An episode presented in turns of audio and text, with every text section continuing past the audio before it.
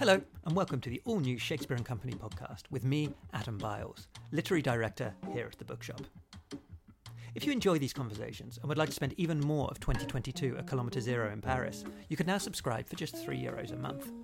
For that, you'll get regular bonus episodes, hand picked classic interviews from our archives, as well as early access to complete chapters from friends of Shakespeare and Company read Ulysses. You can now sign up directly in Apple Podcasts or, for users of all other podcast apps, through Patreon. Links to both are available in the show notes.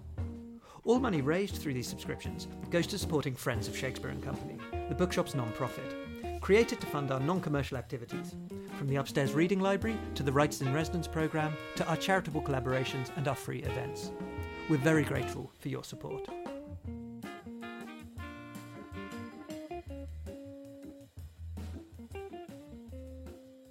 The Rabbit Hutch, or to give it its official name, La Lapinière, is a low cost housing complex in the post industrial town of Vacca Vale, Indiana. It's home to a mix of generations and familial constellations, couples, singletons, roommates, whose lives ebb and flow according to the economic and social forces that surround them, as well as the deeper flowing currents of their pasts. It's also home to Blandine, who, we learn at the beginning of Tess Gunty's novel, isn't like the other residents of her building. How and crucially why this is the case are the questions at the heart of the book.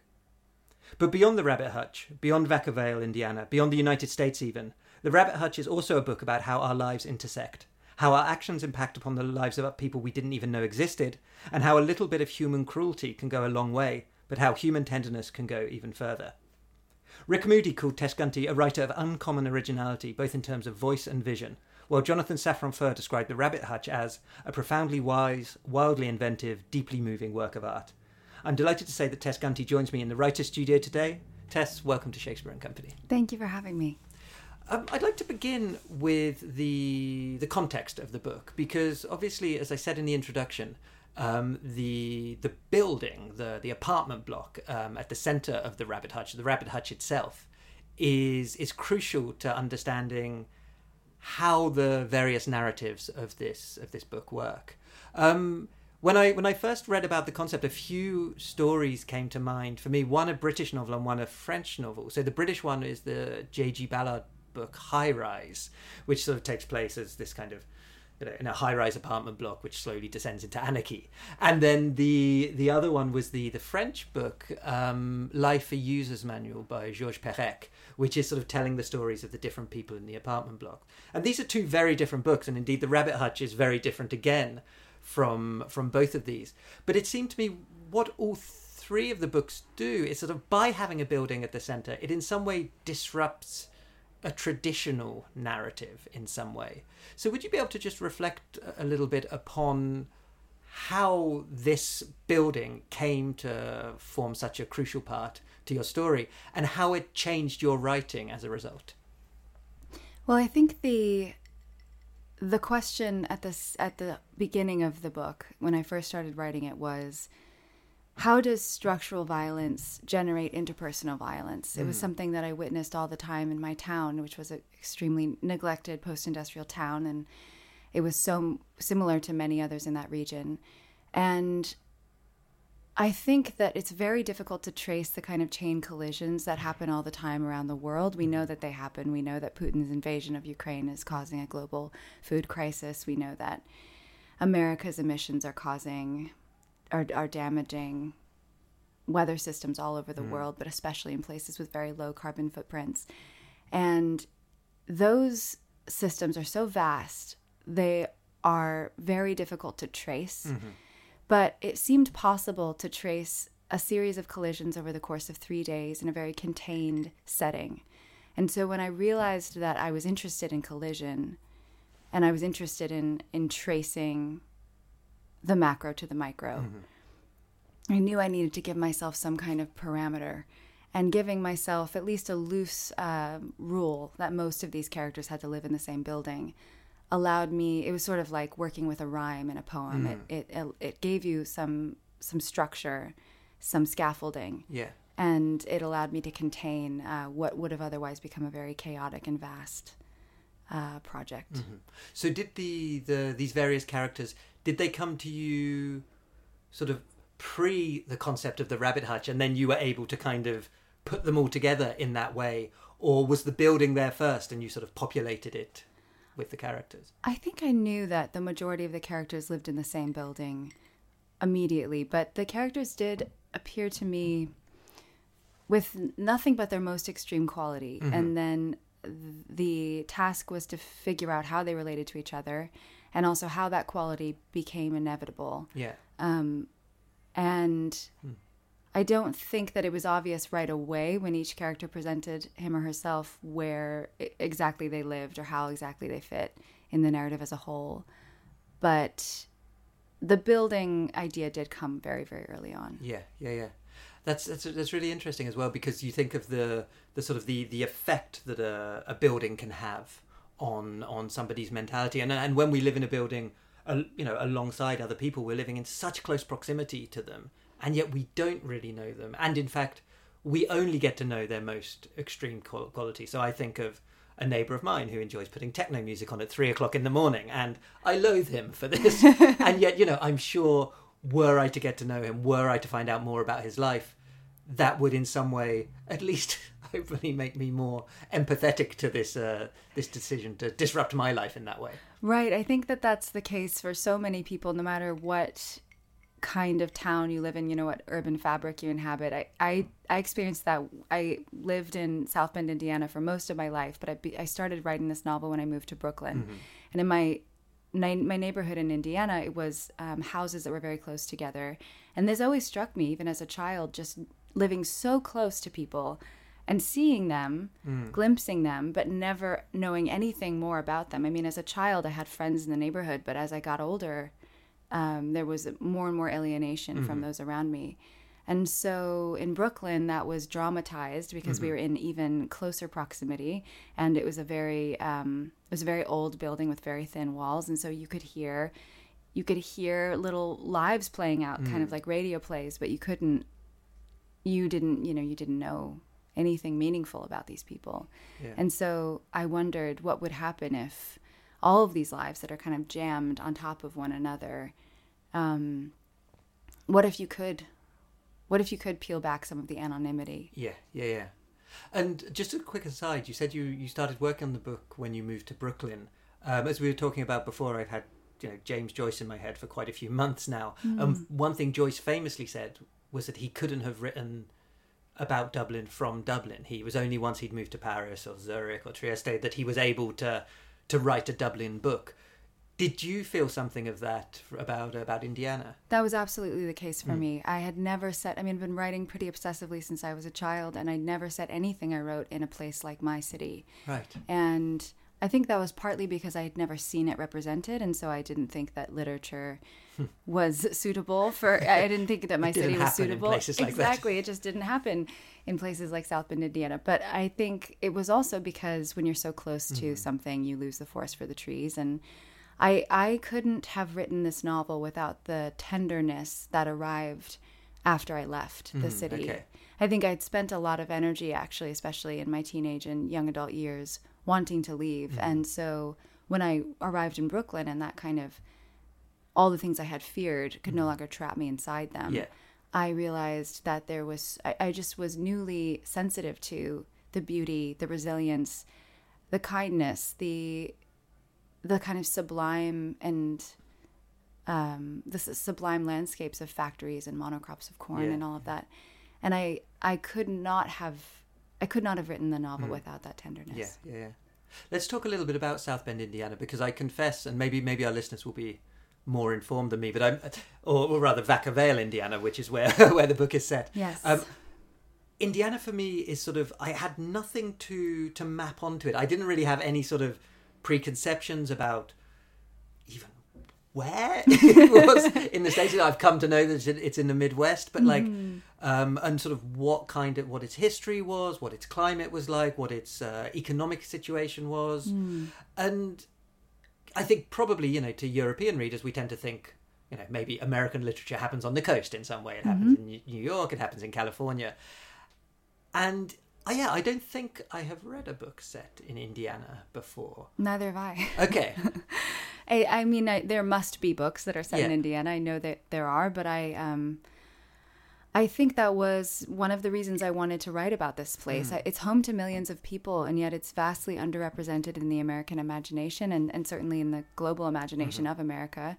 And yet it is, I think, I think the problems that we consider to be quintessential American Mm-hmm. problems are so visible there.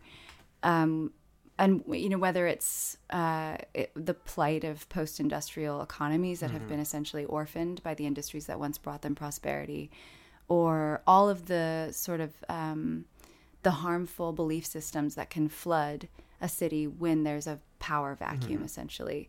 Um, and f- to me, it was it was just um, it was kind of unbelievable that that this region of the world where you know so many people live and it, and it's common.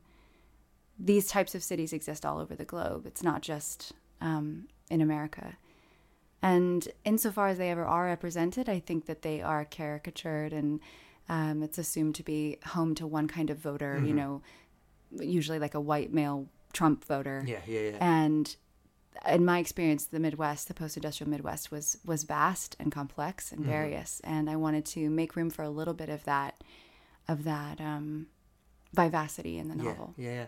There's one. There's one moment which I think seems to kind of embody the kind of the the complexity of the of the area. Um, where when when when one of the characters says, "Oh, you live in this godforsaken town where your serial killers probably hold the door open for you," and there's this there's this idea of both this sort of you know the town is in some way a blemish, it's abandoned, it's godforsaken, and yet there's this kind of underlying kind of historic courtesy or something which perhaps one might not get with the serial killers of, of New York, for example.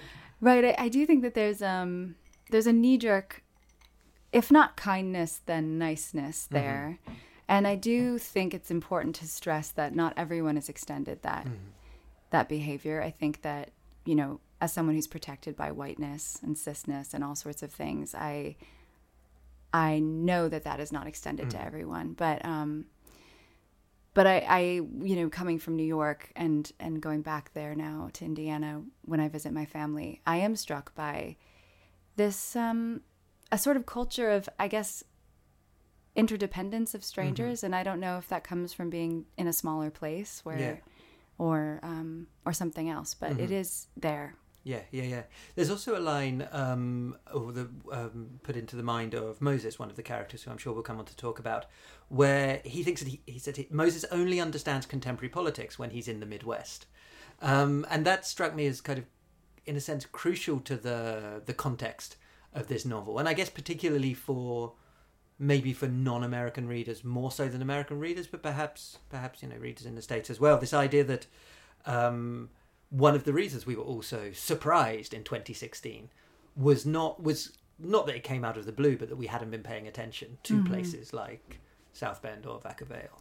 Right, and I think I I mean I was living in New York when he was elected, and I was less surprised than I think a lot of my mm-hmm. friends who had only lived in coastal cities. And uh, again, before I said that you know there there are more kinds of voters there than mm-hmm. just the Trump voter, but it is definitely true that there there is, I think, a justified and unjustified anger that exists there powerfully and politicians are very good at capitalizing on that anger.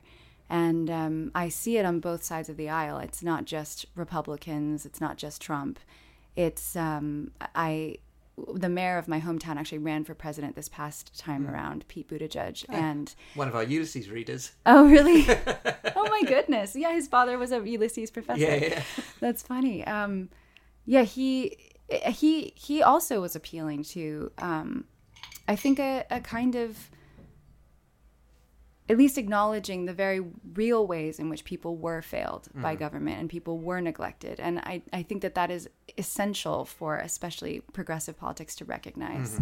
Yeah, yeah, yeah. So let's talk a little bit then about um, Blandine. So, um, as I said, sort of the, one of the things we learn about Blandine very early in the novel is that she isn't like the other residents of her building, um, and that's uh, in so many different ways. Um, but I think one of the things that strikes us immediately is her being drawn to a certain mysticism. or sort of mystical practice or something or something like that which i think it's sort of it, it, it evolves and is quite fluid as the book as the book progresses um, but it's also very strikingly a, a sort of i guess it feels kind of out of line in some way with the kind of let's say the religiosity that we associate again with a lot of a lot of small town America. So would you just be able to talk a little bit about the the roots of um, of Blandine's mysticism and how it manifests in her?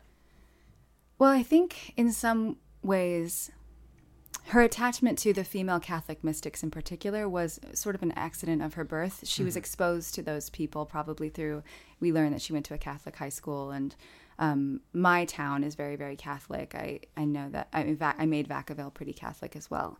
And I I think that if she were raised in any other religious environment, she would have latched onto a different kind of mm-hmm. figure. Mm-hmm. For me, what was important about her um, her desire to leave her body was that it was essentially an animal instinct, an mm. animal instinct of, a, of, an, of someone trapped in a cage. Yeah. And I think for her, it wasn't actually. I mean, she is a fairly cerebral character, but she it, this pursuit was not cerebral mm. or spiritual. Even I think it was um, it was a visceral panic reaction to mm. a sense of entrapment. And there are all sorts of explanations for why she feels this way in her body in her town but I think it was important to me to um, to give her some route of escape that didn't mm-hmm. rely on resources, money, mm-hmm. opportunity, because she knew she didn't have.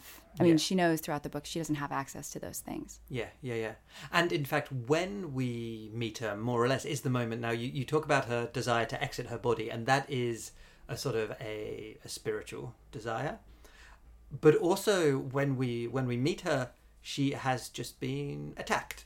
And we don't you know the the details of this is something which becomes clear as the as the book goes on. Um, but it's it's a very it's very interesting because she's a you know she's she's described as kind of ethereally be- beautiful and a sort of a uh, sort of the violent act of men against ethereally beautiful women is kind of in one sense uh, a trope in mm. in novels. And i was quite struck by your determination, which becomes clear quite quickly, I think, in the book, to in some way undermine that that trope or to reconfigure it in some way. Was that kind of in your mind as you were writing that this was something which, in a sense, you wanted to to rewire? Absolutely, and I'm so glad that you read it that way. This was very important to me. I think that it would have been dishonest for me to write this particular story about this particular person um, without violence. Mm-hmm. I think that she she would experience violence and she would be targeted, especially by men. And the violence will take many different forms. But um, I was interested in writing a character who was aware that this was a narrative that had been written for even the men before mm-hmm. they enacted this violence against her, and that and that there was a way to transcend the narrative that she was trapped mm. inside mm. and that was part of her attachment to this idea of leaving her body yeah yeah yeah and so we have this idea of kind of, of mysticism and of violence and and one kind of interesting contrast in the book is between i guess how it manifests in blandine a kind of a thoughtful intelligent but damaged woman and how it manifests in blandine's flatmates um, which is sort of almost kind of the the flip side of the same coin in a way because they uh, so one thing that should be said is Blandine and all of her flatmates uh, grew up in foster care and met at a sort of um, conversion um, uh, seminar, I guess, to allow or adaptation maybe to allow foster kids to kind of who are no longer kids to, start making their own way in the adult world. And these three boys or young men are drawn sort of they, they there seems to be a kind of a similar urge, but the way it manifests itself is in kind of almost an interest in what might be called voodoo, essentially. Um, what do you think it is about the sort of the, the structures that sort of allow, or, or the personalities perhaps, that allows kind of Blandine to be drawn to something which is in some way feels quite sort of purifying, and the the boys to be drawn more towards something which seems to be kind of a, a bit darker and a, potentially a bit more destructive? Well, I think there are several differences um, in the ways that these characters have been raised to navigate the world.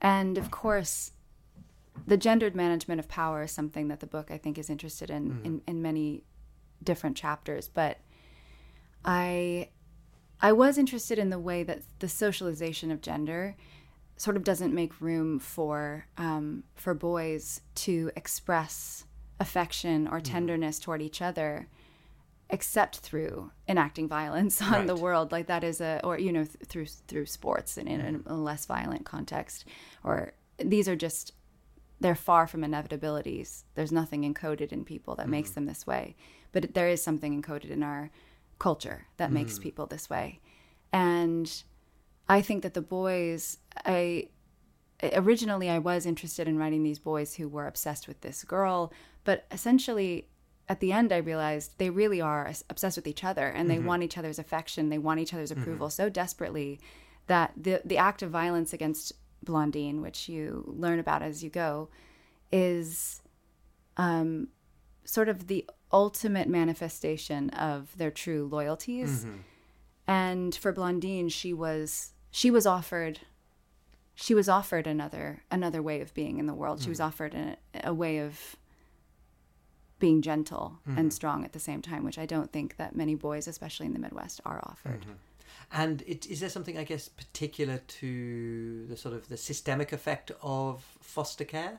Like uh, when you were when you were writing the novel, was that something that you had to uh, research quite deeply to make sure you got right? Because it's it's such a sensitive area to, to work with. Absolutely. I, I did end up doing a lot of research um, and I ended up writing pretty extensive backstories for mm. each character before the novel begins. And I decided not to include them because I don't think that these characters are simply products of the foster system. Mm. I remember there was like an early copy of the back jacket where they call, called these characters products of the foster system. Mm.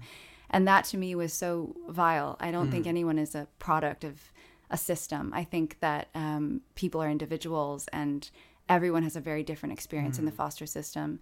I know foster parents now um, in Indiana, and I know lots of different stories of different different children in this system. Um, and no story is the same, but I think things that do emerge is that when there's there is not enough kind of structural supervision mm-hmm. to make sure that when these children are placed in the care of strangers, those strangers are first of all, well equipped, mm. really well equipped to um, to parent children who have most likely experienced trauma, um, and also children who, or at least tra- training essentially and mm. vetting. Obviously, some families just are very loving and caring, and they're willing to do this um, well. But a lot of families kind of take advantage of the situation as well. Yeah. And so for me, what was most important was to um, to show that these were people who had to struggle through their own formation mm-hmm. as adolescents. They were not protected by mm-hmm. by any kind of structure or individual. Yeah. And so they had to develop certain coping mechanisms mm. and forms of resilience that probably they wouldn't have otherwise. Yeah, yeah, yeah. And then and there's something so specific about foster care, isn't there? Because obviously adoption, for example, brings its own um, its own stakes in a way, I guess. But there's it does carry with it like a a commitment uh, of a couple to essentially make a child who is not genetically theirs mm-hmm. part of the family, whereas foster kids don't get that while being fostered. It's a sort of you know, as you say, there's nobody really I, I, guess committed to them in that way however committed to fostering foster parents are there's not this kind of extra and what must be a sort of psychologically very important step to feel sort of legally attached to right to their carers and some of that has to do with the fact that the, the foster system is very interested in reuniting children with their birth parents if sure. it's possible mm-hmm. and so unless um, unless the birth parent is deemed, you know, permanently unfit, mm-hmm. which is really quite rare. Um, it's it's hard for a family to adopt. Yeah, yeah, yeah. And so yeah, so it's it's sort of um, there's this kind of this fluid situation, I guess, that mm. a lot of uh, a lot of kids are left in. Right. Yeah. Um, So you, you talked um, you talked several times about sort of systems. I was interested to hear you say that sort of you objected to that idea of someone being the the product of a system, because at the same time, I think it's clear from the book that there's definitely this sense of systems having an effect on people and mm-hmm. sort of and shaping people. But is that sort of shaping for you more their sort of external conditions and opportunities than their sort of interiority? Well, I think it's sort of the way that siblings in a family can end up incredibly different from right. one another. I think you are born with, you know, various abilities, dispositions mm-hmm. that are out of your control, and then all of these kinds of micro interactions that you have with the world that are entirely your own, depending on your birth order, etc. They determine so much. Mm-hmm. Um, but you know, you can still often see patterns of behavior or even just familial kind of ticks or mm-hmm. a kind of microculture of a family um, expressed within mm-hmm. a set of siblings. Yeah, yeah, yeah, And so that's kind of how I think about systems and their effects on individuals. No two individuals will respond exactly the same way mm-hmm. to conditioning, especially because there are so many other factors at play. But I do think that overall systems create um, various opportunities, spaces for freedom or lack thereof, mm-hmm. and um, in this case, uh, the the economic the economic pain of this place has created extreme pressure on mm-hmm. communities, which has created pressure on individuals. Yeah, yeah, yeah. The the source of a lot of that um, economic pain is, as we talk, we've described it as a sort of a post-industrial town, and uh, you you give us quite a lot of the the story about the the company that sort of essentially I guess was part of the sort of the boom and the bust of of Vacca Vale, which is um, Zorn Automobile Company. So yeah, started off back in the I think the late 19th century producing horse you know horse-drawn carriages and sort of and produced them so well that they became the sort of dominant uh, in the field. Why was it important for you as a writer to to sort of really flesh out the this, this sort of post-industrial landscape with a very specific, very sort of identifiable company and and system? Well, I've always found universality and specificity. I think the more mm. specific you you get um, in your writing, the more identifiable it is to others. Yeah. Um, or relatable, I suppose. I, I modeled this particular company off of Studebaker Automobiles, which was a car company that operated in South Bend, Indiana, my hometown, and was once the largest car manufacturing facility in America, I mm-hmm. believe. But it closed in the 60s. And so I was born 30 years later. And I felt haunted by this. Mm-hmm. By this industry that I had no connection to. I uh-huh. didn't, you know, I didn't even have family members who worked in it. I yeah, didn't, but um, but I think that the culture, the presence of this industry, with all of its cultural quirks and mm-hmm. all of its specificity, um, determines so much about the structure of the mm-hmm. city, even just you know the urban design itself, but also the culture of the city and the kinds of things that people were nostalgic about, the mm-hmm. kinds of things that people um, that I, I, suppose guided a lot of their major decisions in life, including their voting patterns and yeah, yeah.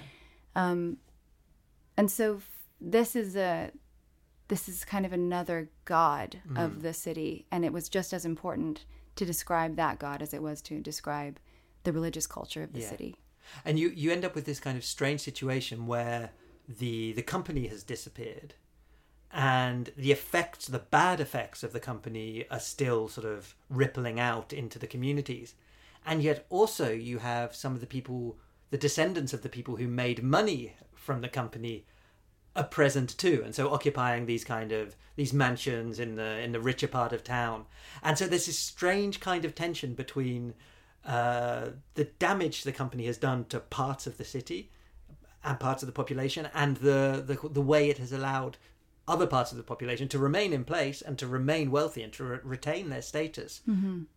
despite the effects of the destructive effects of the of the company Right, and I think we see this all the time in various um, manifestations where the those who benefit the most from the prosperity and ultimate um, power abuses of of an industry or of a system or even of you know a form of a form of uh, energy. Mm-hmm. I'm thinking specifically of you know America using so many fossil fuels and then um, not really bearing the brunt of the consequences right, right away.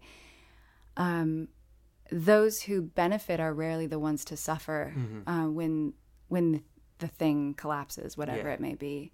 And so, you know, there's a, at one point there's a flood in the town, and those historic houses are spared, Mm-hmm. whereas all of the low income housing that's near the river and uh, you know the more affordable um, housing Mm-hmm. and businesses are all ruined Yeah. and um, I I was always struck by this this kind of uh, these relics of the former opulence of, of my city when I was moving around the city. I mean, there were these just enormous and imposing mansions that were built in the 1800s, and and I see them too in in other similar cities, and yet they often do now exist in um, fairly rundown areas of the town that Yeah. were neglected and abandoned too. And so they are these kinds of crumbling, uh, sort of um, pieces of evidence that remain. Um, s- they continue to be symbols of uh, of the power disparity that existed before. Yeah, yeah, yeah. And living in one of these houses is James, who um, again occupies a slightly strange position in that he sort of he he's kind of I guess from a sort of a middle class family and sort of married into into this wealth. And I mean, I was going to say James's story, but in fact, it's not really James's story. It's Tiffany's story. And so James is a teacher at high school, and Tiffany is one of his students. Variables. In this equation, the variable of y could be a producer, a gas station manager, the Sun King. On more than one occasion, he has been the President of the United States.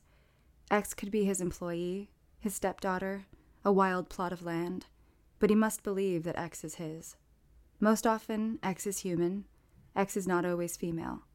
X always wants to be seen, and Y always wants to see her, or him, or them, or it. In the process, they often discover that Y wants to be seen too. It has happened before, in rental video stores, churches, and meat lockers. It will happen again. This time, Y is a man named James Yeager, a music teacher at St. Philomena, the only private high school in Vacca Vale. Like many high school music teachers, James never wanted to be a high school music teacher. He accepted the job as a consolation lifestyle when both his band and the health of his mother failed, at which point his future in Vacca Vale ossified. He regularly uploads home recorded music under the name Vu. Cares for students, but not for pedagogy. Most call him by his first name. He's 42, handsome in a sleepy sort of way, sometimes brilliant and often depressed. The cool teacher. This time, X is a 17 year old named Tiffany Watkins. Only a junior, and she's already seen too much. Bleached hair, wraith like complexion, bad posture, wide set eyes, panoramic vision suited for prey. Tiffany is insecure, cerebral, and enraged, pretty in an extraterrestrial sort of way. Addicted to learning because it distracts her from the hostility of her consciousness. She has one of those brains that attacks itself unless it's completing a difficult task. Her fellow students live in the suburbs and spend their lunches complaining about the cruises that their mothers foist upon them. They exchange how my parents surprised me with my first brand new car stories and wear coats from luxury outdoor brands as though driving to high school is an extreme sport. They are members of a decaying aristocracy, descendants of Zorn money, increasingly pointless but lousy with trust funds. They remind Tiffany of the royal family. The students smell like dryer sheets, every last one of them. Tiffany won a coveted scholarship to attend St. Philomena's and spends her lunches in the library, hunched over homework. The teachers like her because she is brainy and tragic. When discussing her amongst themselves, they call her less fortunate, at risk, atypical, and gifted. Her essays, although polluted with typos, frequently elicit suspicion of plagiarism. How could such a luckless, quiet girl produce such compelling, sophisticated arguments, with all that going on at home? Reverently, the teachers cite her GPA and standardized test scores. She is special, they say. Still, they keep her at a distance, and she returns the courtesy. As a civilian, Tiffany buys her clothes at the thrift store, always a size too big. At Philomena's, she wears a uniform. The school had to pay for hers, and when she told the dean of student formation what size she wanted, he raised his eyebrows but did not object. The school, like its entire Catholic county, considers modesty a young woman's most admirable virtue. One winter morning, between passing periods, the English teacher delivers Tiffany to James's music room. She needs to act, announces the English teacher. You should have heard her reading Perdita just now.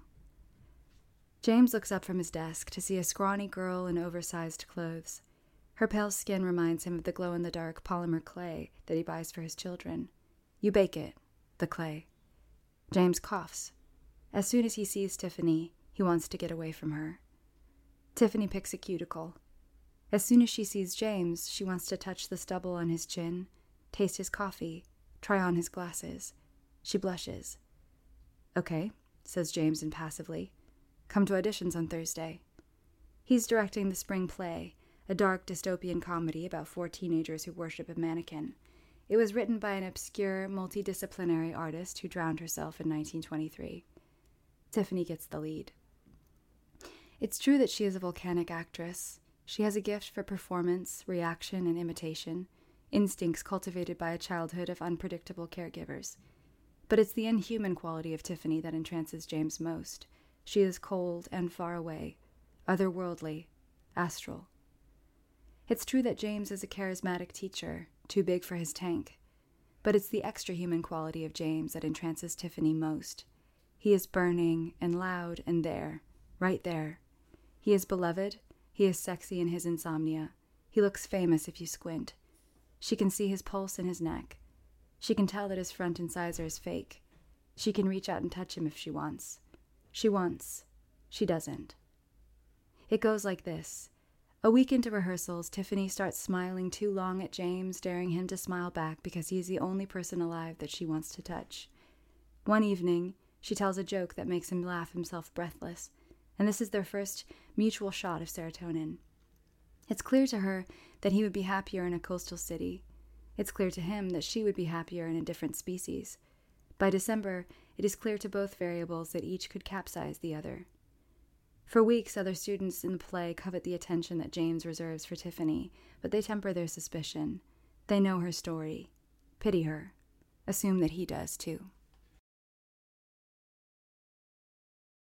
We were talking earlier about sort of uh, you know sort of systems and I guess kind of hierarchies within those systems, and one thing that this particular part of the narrative shows us is I guess the the abuse of authority within certain systems.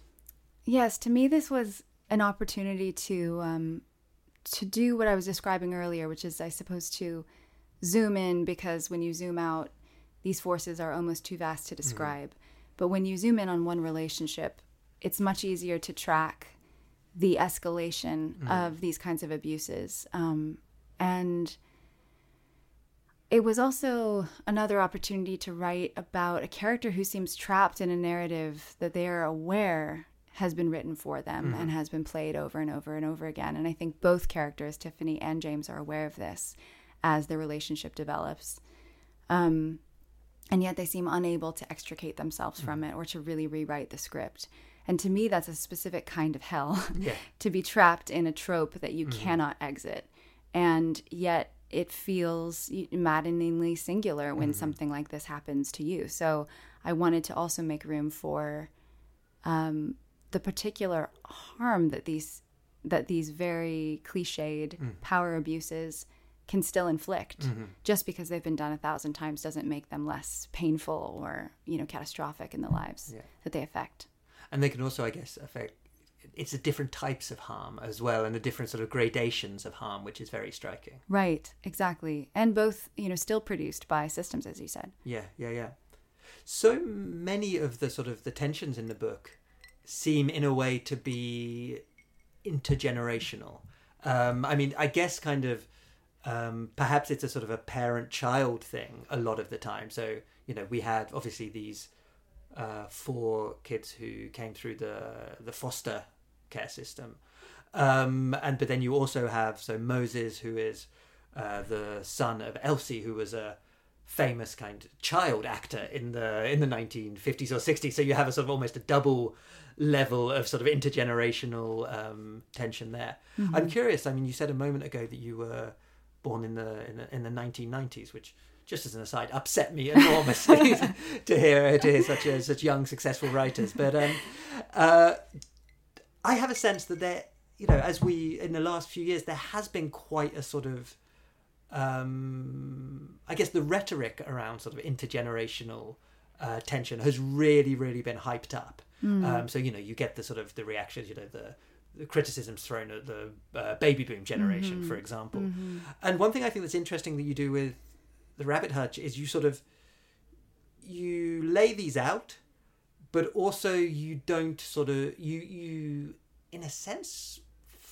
present ways that these can be diffused in some way like you you don't sort of you don't dig the divide deeper but in fact are always looking for for connections for kind of overcoming these generational tensions hmm i really like that reading of it and i i haven't thought about it that way before i think i was so preoccupied with um the sort of parallel between an orphaned economy and sort of parentless characters in mm-hmm. this book and whether they're actually parentless because their parents have died or because or you know failed by their parents mm-hmm. i was mm-hmm. interested in what what happens to people when they they don't have any kind of powerful force protecting mm-hmm. them when they're most vulnerable but i do think that i was extremely it was very important to me to render the forces that were making everyone act the, the ways that they were not to justify the behaviors of anyone but to make their motives if not explicit then at least um, viscerally mm. palpable like mm. you mm-hmm. can understand why elsie this child actress is not great at being a mother i think mm. even though there's no you know there's no line that says why i think I was interested in troubling the kind of predator prey binary at mm-hmm. any chance that I could. I think anyone who has enacted any kind of violence, psychological or physical, has usually received it first. Yeah, yeah, yeah. Um, there's so much I'd like to talk to you about, but uh, we are coming towards the end. But I'd just like to sort of continue along this line of this sort of, I guess, the the interconnectedness, but um, I guess for sort of for good and bad, because in a way, I suppose a little bit in this conversation, we've concentrated on the kind of the knock-on effect of bad actions, or not mm. necessarily bad actions, but maybe slightly damaging actions, which we don't necessarily predict that a few a few years, a few generations down the line, they'll still be having these kind of destructive effects. Mm. But there also seems to be a focus on the kind of the positive uh, response that can be generated by acknowledging our human interconnectedness with each other. And mm. I'm trying to sort of talk around uh, what is the feeling at the end of the book because I don't really want to give too much away. But there really is this sense of sort of um, that these connections are are highlighted, but highlighted as a potential force for good. I guess. I think that's true, and I, I a few people have been asking me if there's anything in the hope that in, in the book that gives me hope. And I always struggle with this question, but ultimately the only thing I can ever highlight, honestly, is the potential for um, for joining forces with those around you, mm-hmm. and whether that's to resist these colossal and inhuman powers that are mm-hmm. operating um, to benefit the few, or or whether it's simply to seek seek friendship, seek some sort of healing in your own life. Mm-hmm. Um, I think that that when I think about the systems and the crises that are especially uh, urgent right now, the climate crisis, racial injustice, all sorts of things, it feels um, th- these things feel so colossal mm-hmm. and so impossible to undermine as an individual, mm-hmm. Especially an individual with very little power. But you can join forces with mm-hmm. those around you, and in um, in greater numbers, power can be generated. Yeah, yeah, yeah. And a sort of there seems to be a certain sort of transcendence that lies in that too. I there, there was a line quite early on that made me laugh when Blandine is thinking about her sort of mysticism, and uh, she sort of she she thinks of it as a kind of quote an elevated form of masturbation, and obviously that gives it the sense of being kind of very self-centered and very internal, um, and yet there's sort of something that comes from the the moment she sort of exits her body, and this is no spoiler as I said because it's one of the first things we learn about her that this is coming.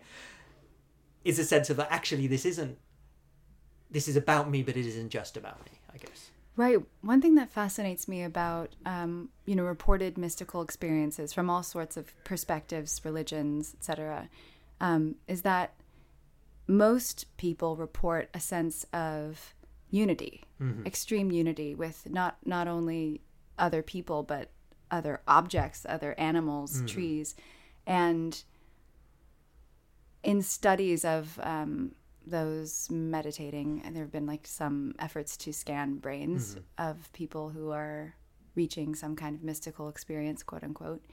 And what has been observed is that the part of the brain that processes the self sort of goes quiet mm. during those experiences. Interesting. And it also goes quiet during periods of extreme concentration yeah. when you're, you know, in a flow state when you're writing or or reading or anything.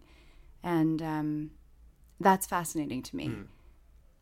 That seems to me like a perfect thought on which to to finish. Um, the Rabbit Hutch is, of course, available from Shakespeare and Company, from our bricks and mortar store, from our online store, uh, and also from your local independent bookstore, wherever wherever you may live, whether that's in London, Brooklyn, or in South Bend, Indiana. Uh, do uh, do seek it out.